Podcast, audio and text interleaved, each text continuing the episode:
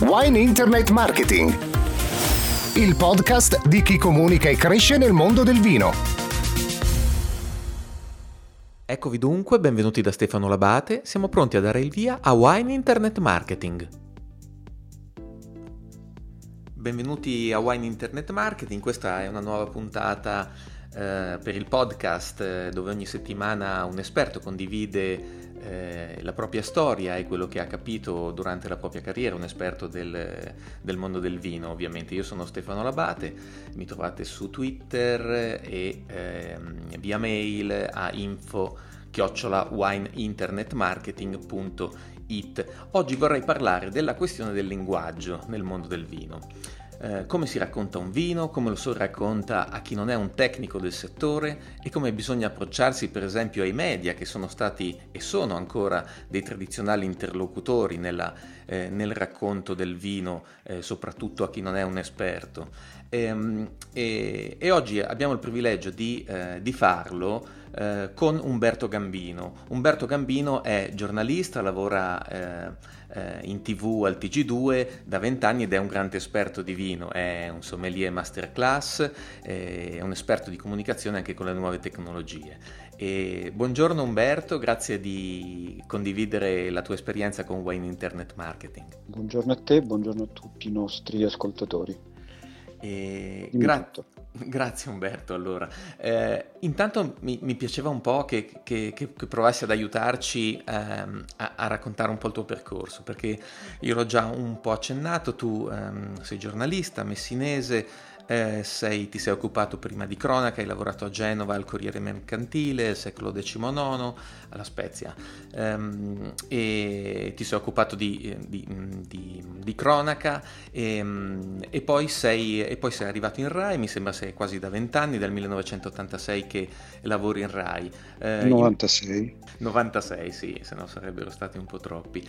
Eh, un po' troppi. Eh, senti, però, eh, dicevo, eh, la tua carriera eh, però è, è, è ehm, mescola questa, questo, il lavoro di giornalista anche con questa grande passione per eh, il mondo del vino. E ci vuoi raccontare com'è, com'è tua, questa tua vita a metà tra comunicazione e mondo del vino? Eh, diciamo che è una vita un po' contorta, eh, perché anche controversa più che altro. Ma ehm non, cioè, non nasco ieri come, come, esperto di vini, come, come tanti altri che magari sono le nuove leve, si improvvisano ultimamente. Non voglio essere polemico, però insomma sto vedendo anche un po' un'inflazione di, di improvvisati, appassionati ed esperti di vino. Comunque, no, non nasco ieri perché io sono eh, nipote e figlio di viticoltori. Quindi diciamo che il vino l'ho visto fin da bambino, l'ho visto fare, l'ho visto nella vigna come attraverso i grappoli, l'ho visto coltivare, l'ho visto crescere, l'ho visto vendemmiare. Sono stato a bere vino anche quando ero piccolissimo, avevo 6 anni, 7 anni, però ovviamente mio nonno me lo allungava con l'acqua, il vino rosso, in cantina per farmelo assaggiare quindi sono odori, sapori e sensazioni che ho sempre vissuto fin da piccolo, me li ricordo. Poi son, si sono consolidate ehm, perché parliamo di, parliamo di, un vigneto che si trovava e che ora non c'è più, con mio sommo dispiacere, nella, nella zona di Milazzo, mm-hmm. quindi siamo in Sicilia.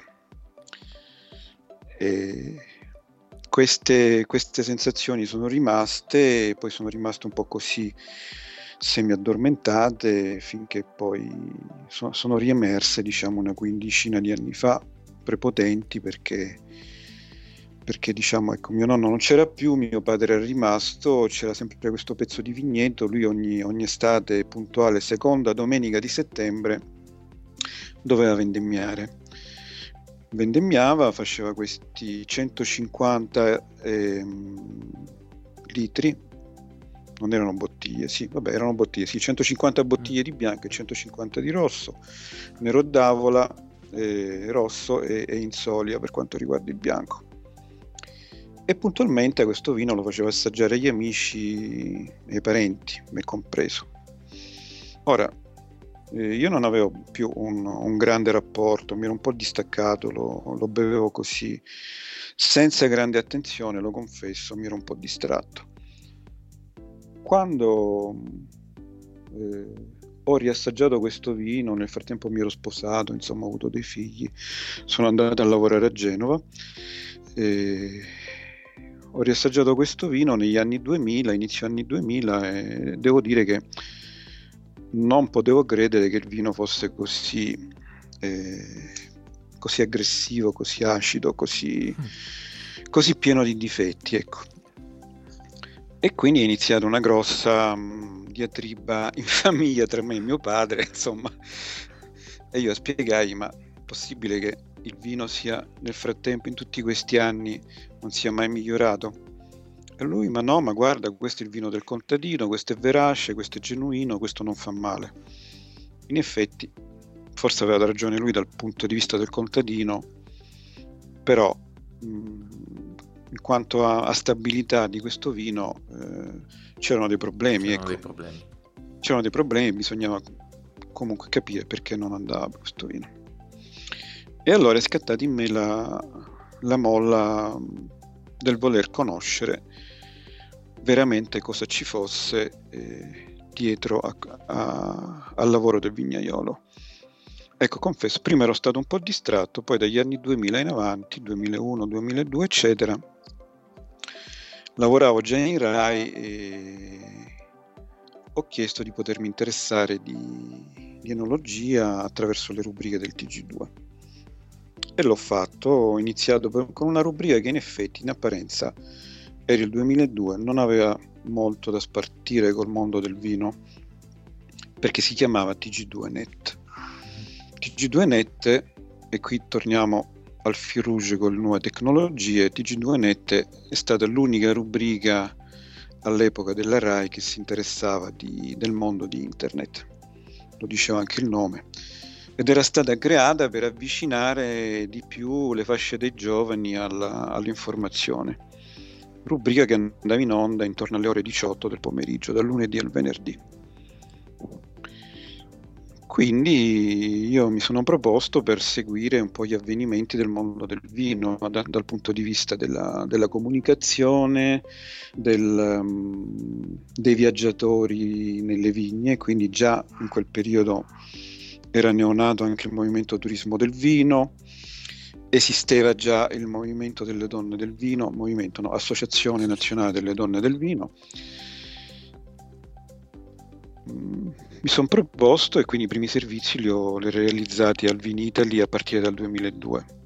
Quindi per potermi interessare davvero, per capire eh, cosa c'è, quali sono le storie dei vignaioli, delle, degli uomini, delle donne che ci sono dietro ogni bottiglia, dei territori, delle aziende, dei filari, eccetera, bisognava comunque studiare. E per studiare mi sono iscritto al corso per sommelier a Roma, all'AIS di Roma. Nel 2004 sono diventato sommelier. Subito dopo questo periodo, dopo i tre livelli, ho, potuto, ho avuto la possibilità di frequentare anche il masterclass, che è una specie di quarto livello organizzato da, sempre dall'AIS di Roma e un anno dopo, il 2005, ero un masterclass, quindi ho superato su, subito diciamo, tu, tutti gli esami. E il mondo del vino mi ha affascinato sempre di più, ecco, quindi ho cominciato a frequentare le cantine, insomma le aziende, perché insomma ehm, ci sono due modi di approcciare, beh due modi sono anche pochi, anche di più. Mm. Ci sono tanti modi per, per, approcciare un calice di vino quando lo, lo, si presenta. C'è il modo astratto, diciamo tecnico, eh, da esperto o da pseudo esperto. Ecco, magari ecco, tutti, infatti, ci, infatti era su questo tutti ci professiamo ti... esperti, ma poi alla fine non lo siamo veramente. Ecco. C'è quello lì di, di, di appunto col calice davanti, tu fai la degustazione tecnica, analisi sensoriale, scrivi le tue note e decidi che il vino è così è più o meno buono e se sei particolarmente ferrato, se hai fatto delle degustazioni comparative, riesci anche a dare un punteggio. E poi c'è quella lì che, io preferisco che mh, consiste nell'andare sul posto dove nascono i vini e a vedere tutte le fasi, ad assistere a tutte le fasi del, del lavoro del, di una cantina. Quella è la cosa migliore, ecco, perché non puoi capire un, un bicchiere, non puoi capire un vino se non vai sul posto, se non vai veramente a conoscere chi fa il vino, qual è la sua storia, perché ha deciso di mettersi a fare vino e, e come lo fa. Poi c'è l'approccio più naturale, l'approccio più... Scusami, adesso c'è la...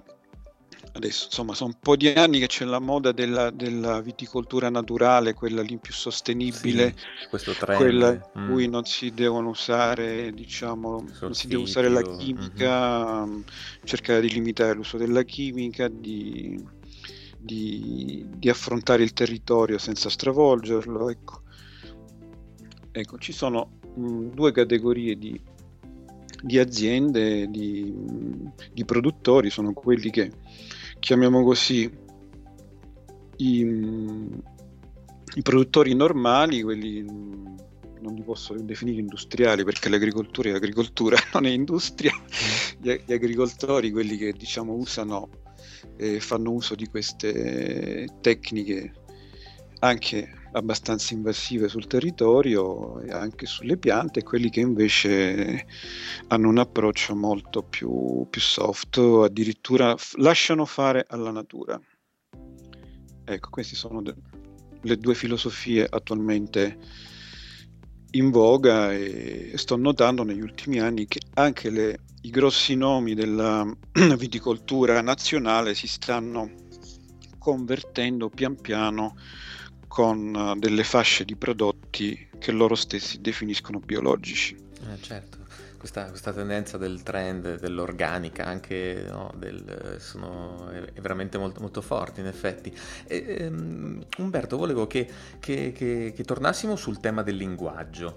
Um, sì. Tu tra l'altro sei fondatore di tutto questo e mi sembra anche tra l'altro in onore proprio a eh, a tuo papà e tuo nonno, se non sbaglio, hai eh, fondato eh, winning.it eh, che è un sito che si occupa di raccontare il vino anche ehm, in una maniera con, con un linguaggio ehm, tu scrivi diciamo. eh, per questo proveremo a non usare mai linguaggi tecnici o da iniziati radical Più chic ok ecco questo mi sembra davvero una, una, una delle questioni nodali eh, nel, nel, nel, mondo del vino eh, nel senso che eh, il tuo mestiere è stato da sempre la comunicazione in modo particolare la televisione e quindi sì. credo che l'esigenza è, è di, di, di parlare un linguaggio semplice e comprensibile per tutti sia quella che ti ha accompagnato durante tutta la tua carriera.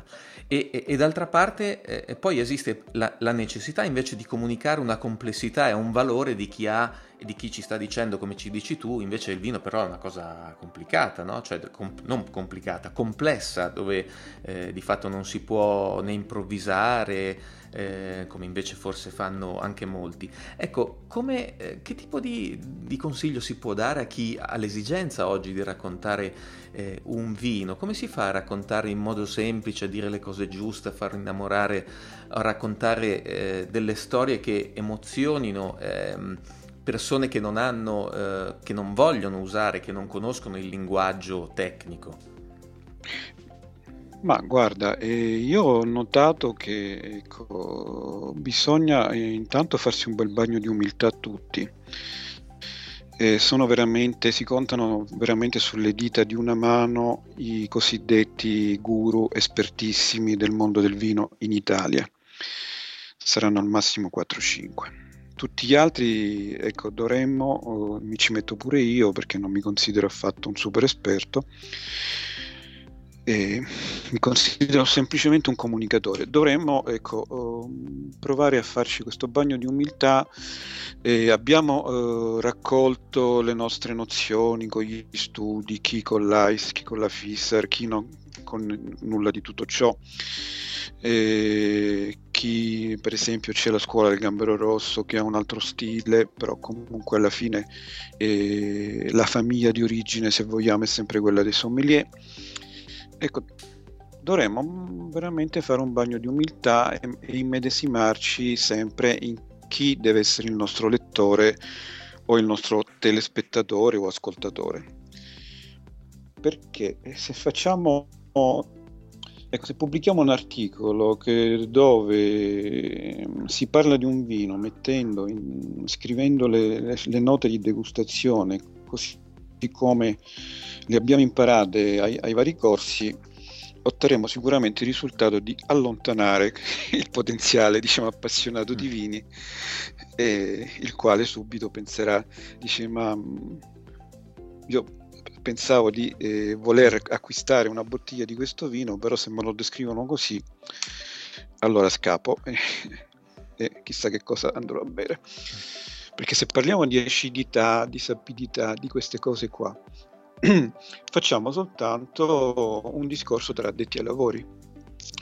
Non, non, non ci sarà mai un, un, um, un appeal, ecco, chiamiamolo così, un mhm. appeal eh, favorevole e positivo verso dei nuovi, dei nuovi eh, eh, bevitori, dei nuovi appassionati. Ecco, dovremmo, quando io parlavo di radical chic, eh, dicevo, mi, mi, riferivo proprio a queste fasce di, di, persone, a questi gruppi di persone che si parlano tra di loro e tra di loro magari si conquistano le bottiglie, si fanno dice guarda io ho questa, ho questa qua di, c'ho questo champagne mm-hmm.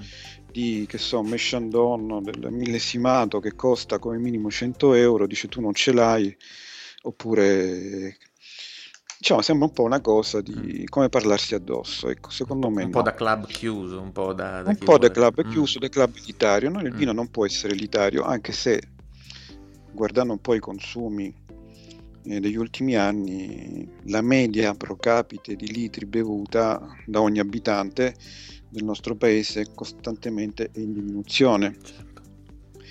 Questo perché c'è anche la concorrenza forte di altre bevande come la birra in primis. Però ecco il vino magari sì, se ne beve di meno, ma si beve in modo più consapevole. Bisogna aiutare le persone ad essere consapevoli di quello che bevono. Cioè il vino non può essere solo il vino, ma deve essere anche quello che c'è dietro. Quindi ecco, raccontiamo quindi... di meno dal punto di vista tecnico di come è fatto un vino. Ecco, io per esempio quando scrivo un... Uh, ecco, che cos'è per te una notizia? Come? Che cos'è per te una notizia? Nel senso che eh, molto spesso appunto eh, accade che poi chi eh, deve comunicare un vino, che sia un produttore o sia un'altra figura della filiera, magari invece, invece insista proprio su quelle note tecniche che tu dici invece non, non aiutano a comunicare con la stragrande maggioranza de- della popolazione, con i non tecnici. E, ehm, quindi anche per dare un, un consiglio a chi deve eh, rapportarsi a, eh, eh, a, un professionista come te o un giornalista. Eh, che cos'è una notizia? Eh, non è l'uscita di un vino, non è eh, l'acidità di un vino. che cos'è una ah, notizia? Diciamo che la notizia, la notizia nell'ambito enologico è comunque la, di solito l'uscita di un vino nuovo che non era mai stato prodotto prima, che magari aveva un uvaggio, partic- un uvaggio particolare che ecco, magari penso a un'azienda nota della Sicilia che si è messa a coltivare dopo tanti anni eh, la vite su un'isola, su una delle tante isole che circondano, piccole che circondano la Sicilia e ha riscoperto appunto la viticoltura in quell'isola. Ecco, okay. se io ho un'azienda che eh, si mette, che riscopre Ecco, se per me la notizia di, in enologia è la riscoperta di un vitigno autoctono che rischiava di scomparire da parte di un'azienda o un gruppo di aziende, oppure eh, il ritorno, non so, a coltivare l'uva in, in un'area praticamente abbandonata. Questo sta succedendo, mi riferisco un po' a tutte le isole minori che eh, circondano il nostro bellissimo paese questa è una notizia, però se, se non è una notizia per me invece la, l'azienda che puntualmente eh, in questo periodo dell'anno ti, ti manda il comunicato dove, dove, dice e sbandiera il panel di, di premi, mm. il palmarès di premi che, che, ha vinto. Quella non è una, notizia. Mm-hmm.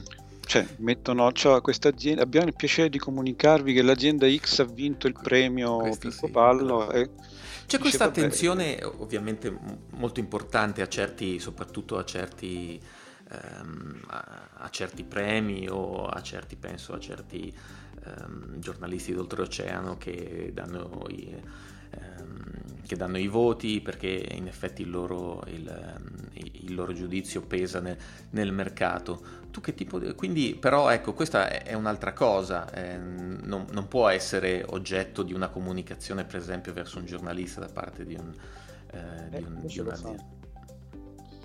Invece le aziende, quasi tutte, Fanno soprattutto questo. quelle delle, delle, regioni diciamo, più conosciute all'estero, Toscana, Piemonte, ma anche altre regioni, ogni appunto puntualmente comunicano che hanno vinto il premio X mm. oppure che il loro vino di punta ha preso i 95 centesimi da parte della rivista famosa americana, non voglio fare nomi, ma tanto si capisce sì, qual certo, è. Si certo.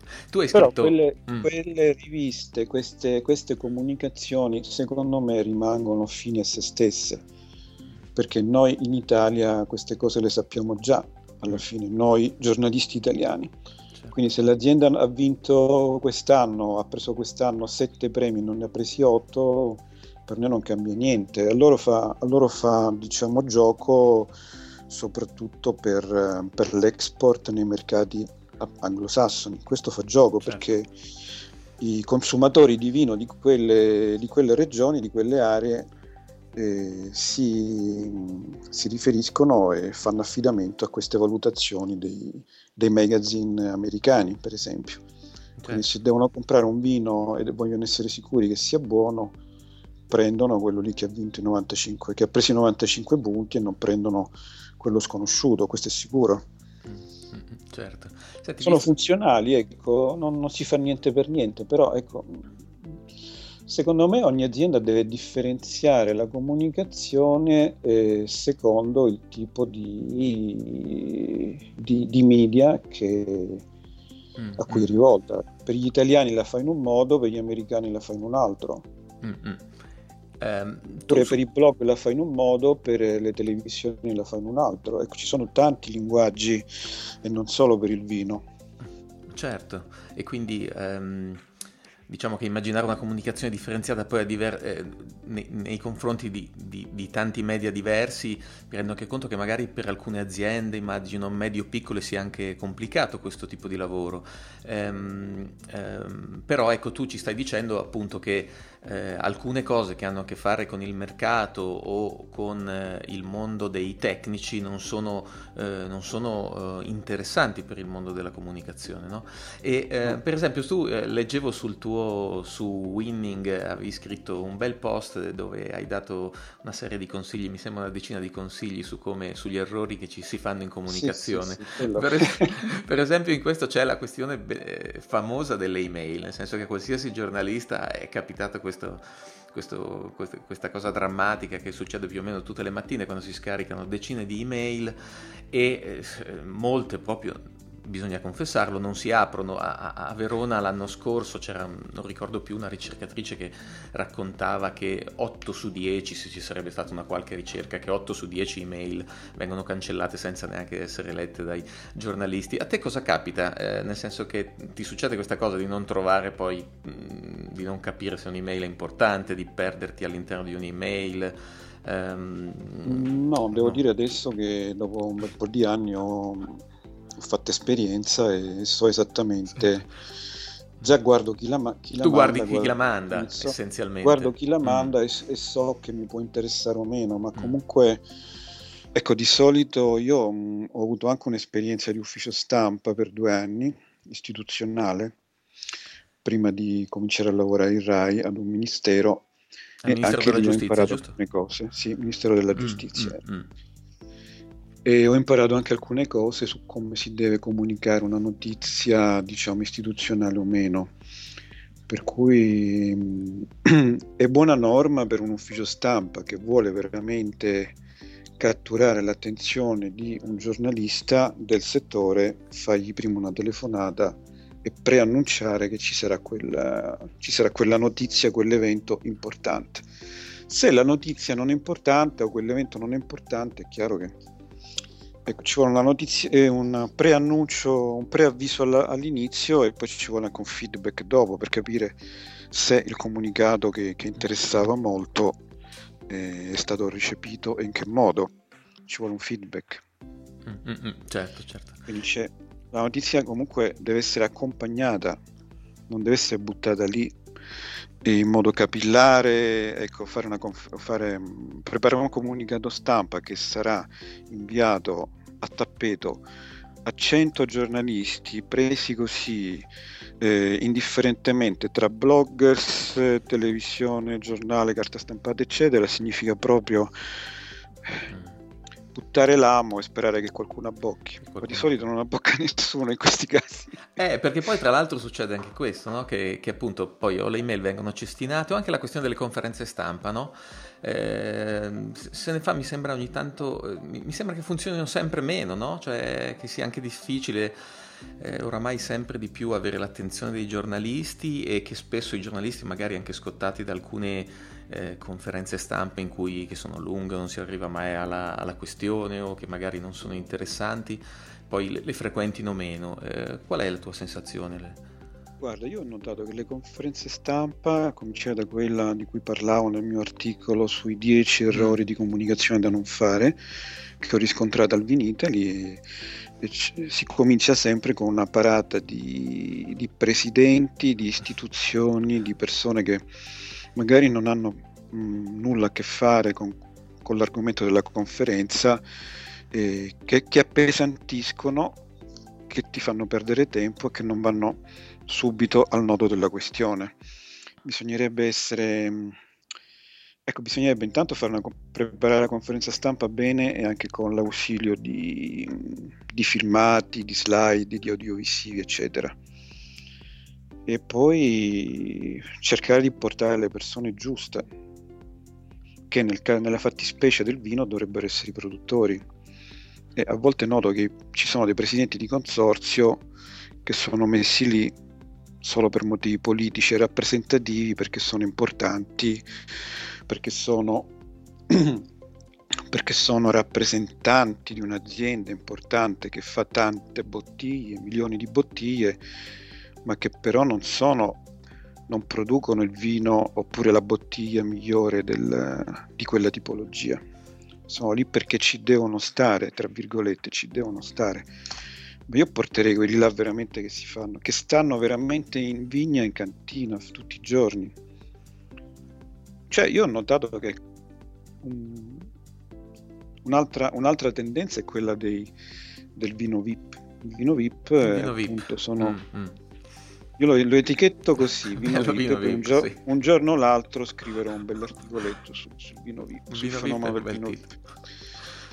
Cioè, io noto che col passare degli anni, giustamente, i VIP, non indico le categorie di appartenenza, che hanno tanto, tanta liquidità da parte, e, e così mh, per moda, così, per, così, per, per, passarsi un capriccio, si comprano una bella tenuta, spendono, spendono i soldini, poi chiamano l'enologo Bravo. migliore che c'è sulla piazza e vogliono subito il vino che faccia, faccia i premi, vinca i premi, vada all'estero, vada sui mercati americani, costi tanto, perché se non costa tanto un vino non va bene per i mercati americani. Mm non tanto per gli americani, devo dire, più per quelli orientali, ecco.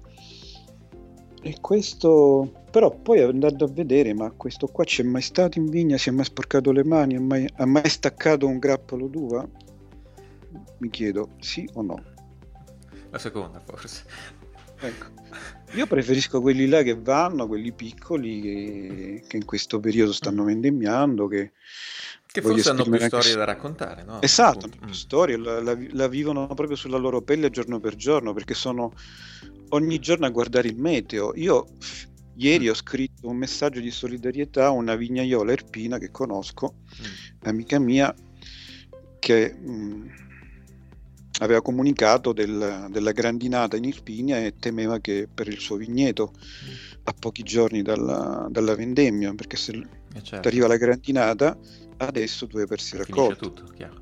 Sì, per fortuna allambito diciamo, le vigne e riuscire a salvare.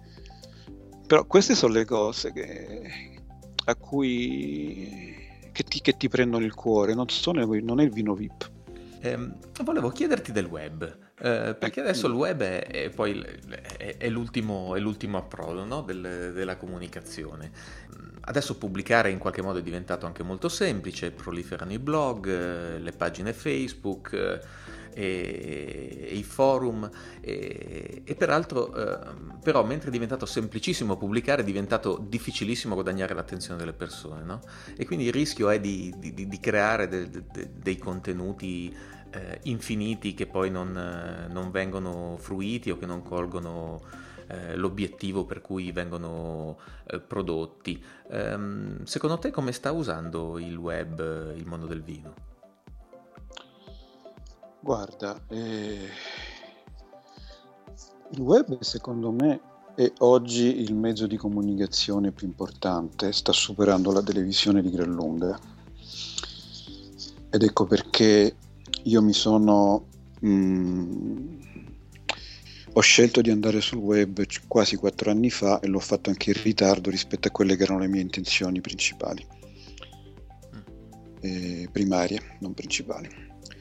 Il mondo del vino eh, pensa che, ecco, se, se io sono produttore eh, devo per forza avere un sito internet, però mh, mm, non tutti i produttori sanno usare internet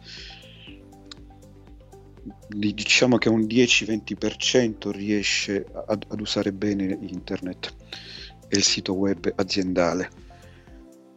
Ecco, io sono anche tra l'altro mh, un esempio pratico, sono anche tra l'altro coordinatore per tre regioni di vini buoni d'Italia che è la guida del touring sugli autoctoni.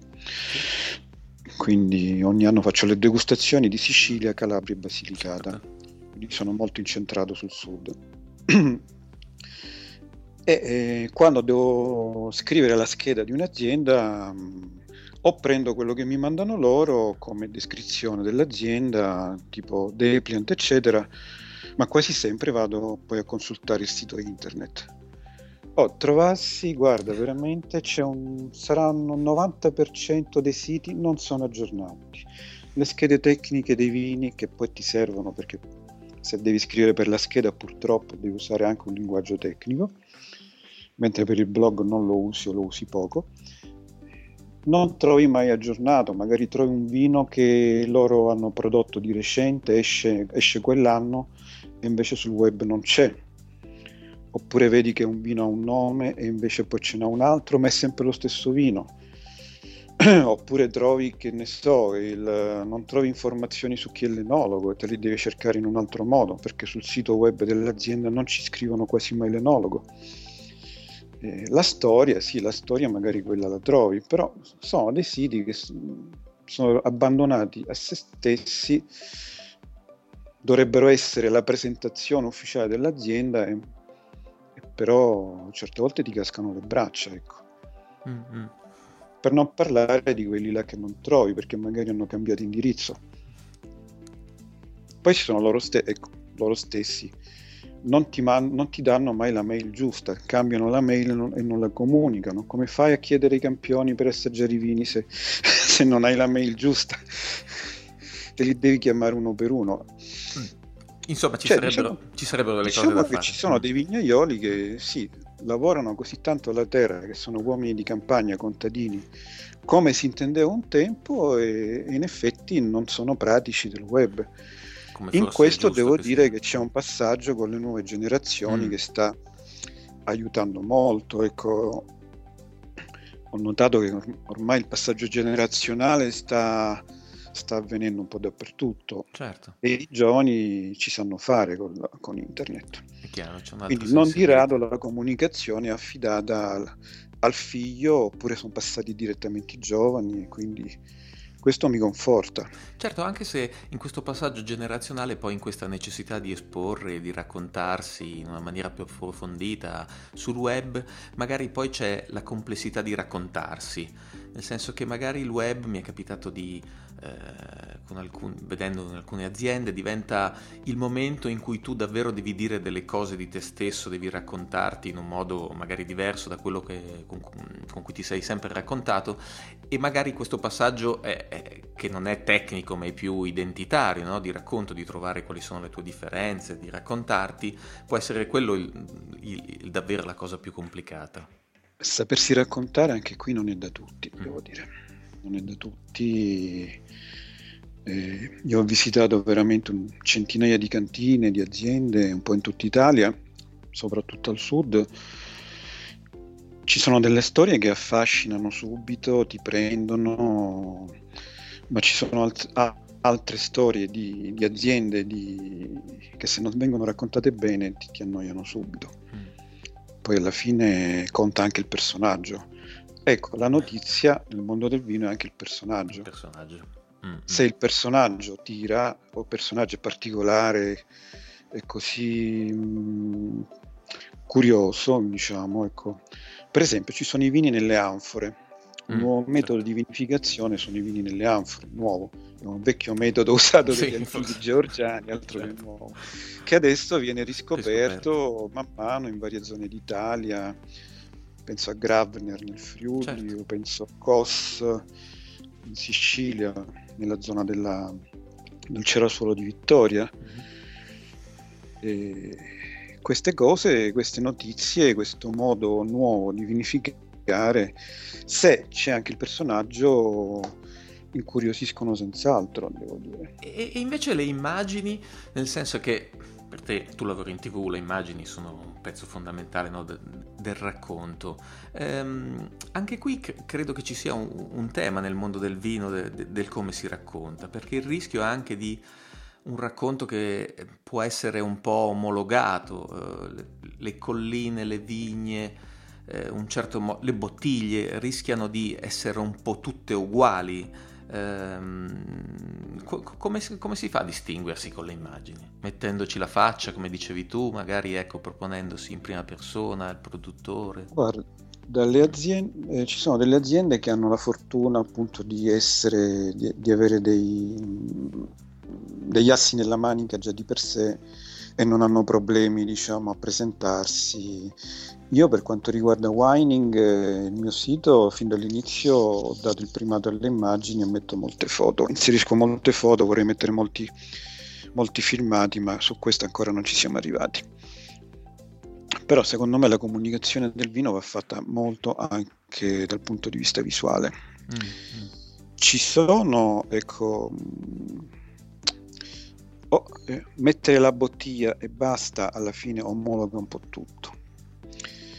Diciamo che aiuta il web ti può aiutare perché mm, ecco per esempio ho notato che ci sono dei, delle aziende o dei comunicatori di, che le aziende hanno preso per fare appunto questo lavoro che si dedicano esclusivamente alle foto per, um, da pubblicare su Instagram mm. e le foto su Instagram che poi vanno anche su Facebook e su Twitter se tu le condividi eh, sono eh, poi elaborate, sono, hanno delle angolazioni diverse, delle inquadrature un po' più oblique, più, più originali. Ho notato che non ci sono semplicemente le bottiglie o i calici, quindi si sta lavorando anche su questo, perché una bella foto scattata in modo originale con degli effetti di fotoritocco come questi qua che ci sono sul web e che ti offre Instagram o ti offrono anche i programmini dei, degli smartphone hanno un potere di coinvolgimento superiore alle foto normali che tradizionalmente scattano i fotografi aziendali.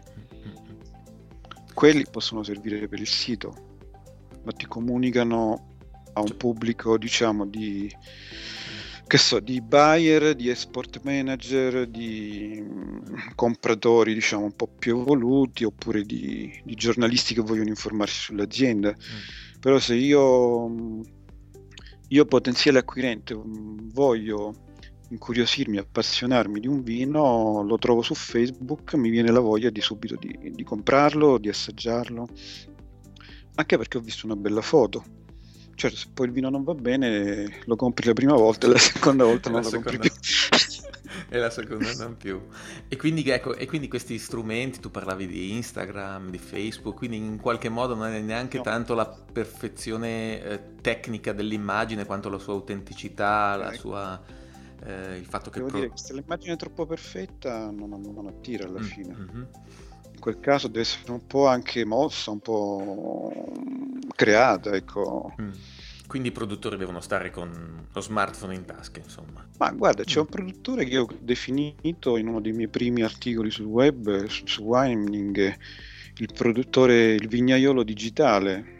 Mm. Si trova nella zona del, del Nizza Monferrato, dalle tue parti. Sì, sì, allora l'abbiamo, l'abbiamo intervistato.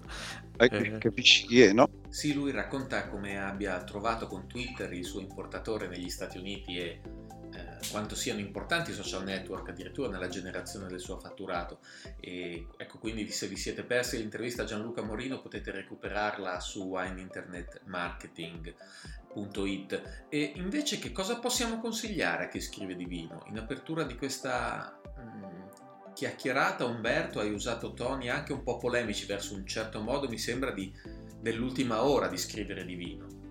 Sì, sì, chi si occupa, del mondo, chi si occupa di mh, scrivere, di mh, preparare servizi, parlare del mondo del vino. Ecco, quando si parla del mondo del vino da comunicatori, da giornalisti, da appassionati, eccetera, bisogna sempre avere un gran rispetto per il lavoro del, del produttore, di chi, di chi tutti i giorni veramente, di quelli che veramente lavorano in vigna in cantina perché c'è sempre un duro lavoro quindi mai eh, dire mai parlare male di un vino.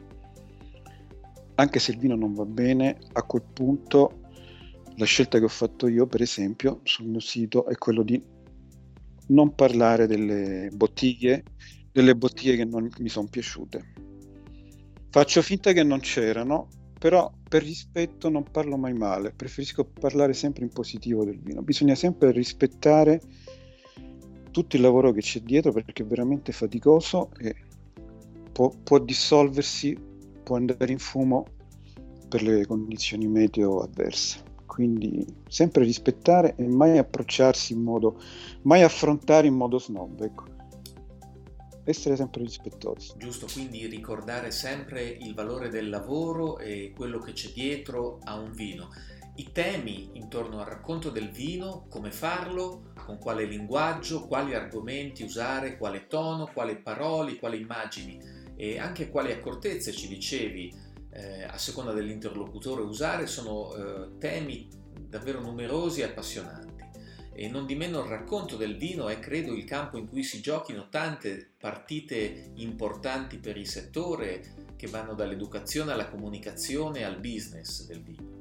E quindi grazie davvero Umberto Gambino per i tuoi consigli, per aver condiviso con tutti quelli che sono in ascolto a Wine Internet Marketing, eh, aver condiviso i tuoi consigli di giornalista televisivo, di esperto di comunicazione e non di meno grande esperto e appassionato di vino.